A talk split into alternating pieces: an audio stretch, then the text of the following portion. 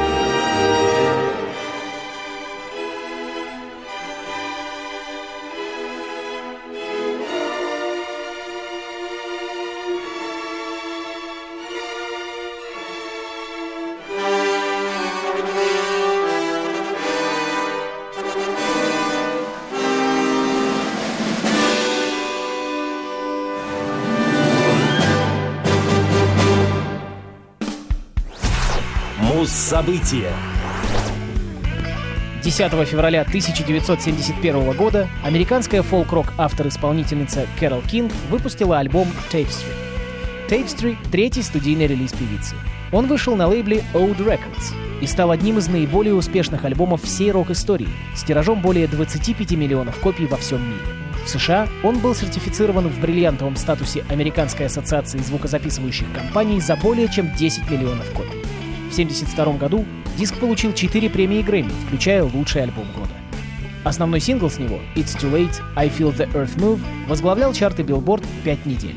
В 2003 году Tapestry занял 36 место в списке 500 величайших альбомов всех времен по версии журнала Rolling Stone. Альбом стал номером один в Billboard и возглавлял его 15 недель подряд и оставался в списках более 6 лет, что стало рекордом для всех женщин-исполнительниц, который Кинг удерживала более 40 лет, вплоть до диска 2012 года 21 британской певицы Адель. Тем не менее, рекорд для женщин по числу недель подряд Кинг сохраняет до сих пор. Tapestry пробыл в чарте Billboard более 300 недель с 1971 по 2011 год. Рекорд для сольных певиц. А также это второе место по продолжительности среди сольных артистов с учетом певцов и певиц и пятое место в общем списке с учетом групп и саундтреков. Tapestry получил положительные отзывы критиков. Вместе с избранием альбомом года на церемонии Грэмми Кинг также получила статуэтку в категориях «Лучшее женское вокальное поп-исполнение», «Запись года» за сингл «It's Too Late» и «Песня года» за «You've Never Find a Friend».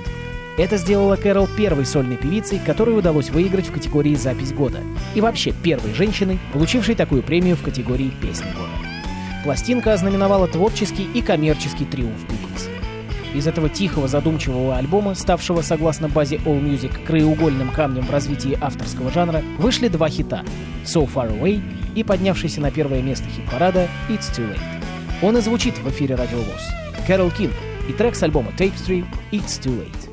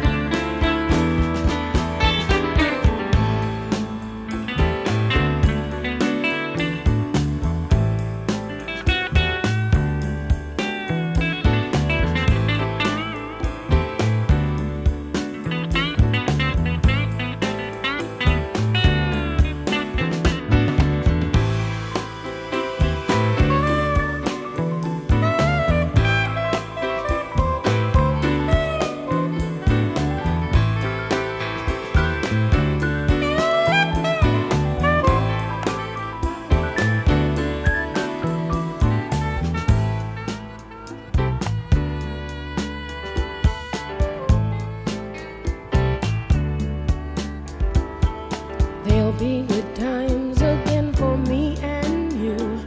But we just can't stay together, don't you feel it too? Still, I'm glad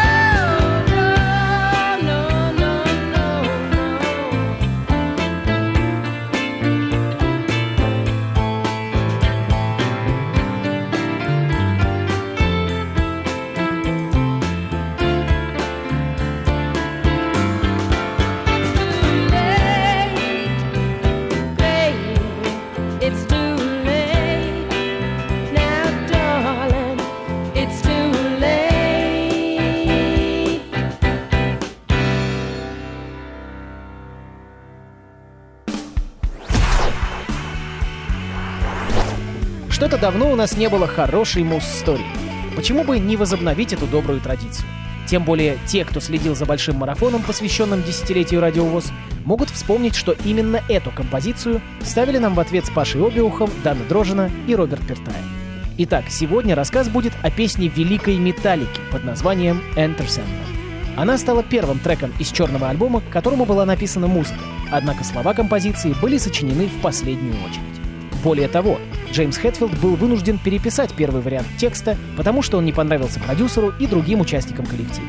Но сначала стоит вспомнить, как появился на свет тот самый знаменитый риф Кирка Хэммета, с которого началась история песни Enter. На основе именно этой мелодии возникла вся песня. Инструментальную часть Металлика записала достаточно быстро, а вот с текстом в Enter Sandman возникла заминка. Изначально Хэтфилд предложил историю о том, как идеальную семью разрушает ужасная тайна, которую хранят ее члены. Якобы речь шла о младенце, которого нечаянно во сне задушила мать. Но Ларс Ульрих и продюсер Боб Рок не поддержали эту идею и предложили Джеймсу еще подумать над словами песни. В итоге он остановился на «Песочном человеке» Сэндман, популярном во многих европейских странах и США мифологическом персонаже, который усыпляет детей, бросая им в глаза волшебный песок. Так появилась окончательная версия Enter Sandman — песни о ночных детских кошмарах. Кстати, Ларс Ульрих, который не был знаком с этим героем сказок, не сразу въехал, что имеется в виду. По его признанию, лишь спустя несколько лет он понял всю глубину замысла Хэтфилда. В июле 1991 года Enter Sandman была выпущена первым синглом из альбома Metallica, он же «Черный альбом». В Billboard Hot 100 она добралась до 16 места, а в UK Singles Chart поднялась на пятую строчку. Ее очень тепло приняли критики, а буквально через пару месяцев после релиза сингл стал золотым. Enter Sandman вошла в список 500 величайших песен всех времен по версии Rolling Stone и другие авторитетные источники, составленные популярными изданиями, радиостанциями, организациями и телеканалами. Каверы на Enter Sandman записывали многие известные исполнители — Motorhead, Апокалиптика, Bad Boom и другие.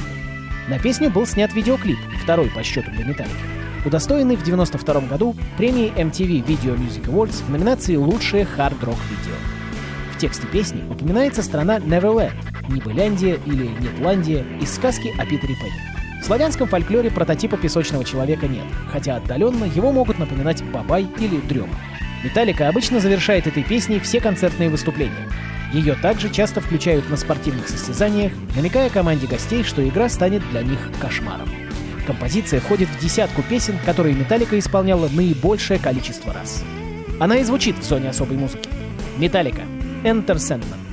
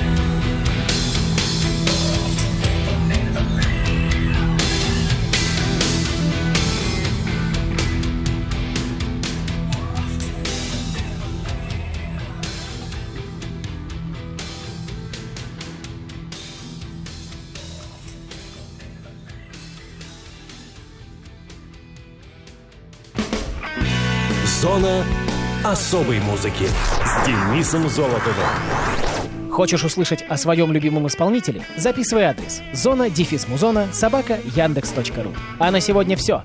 До скорого.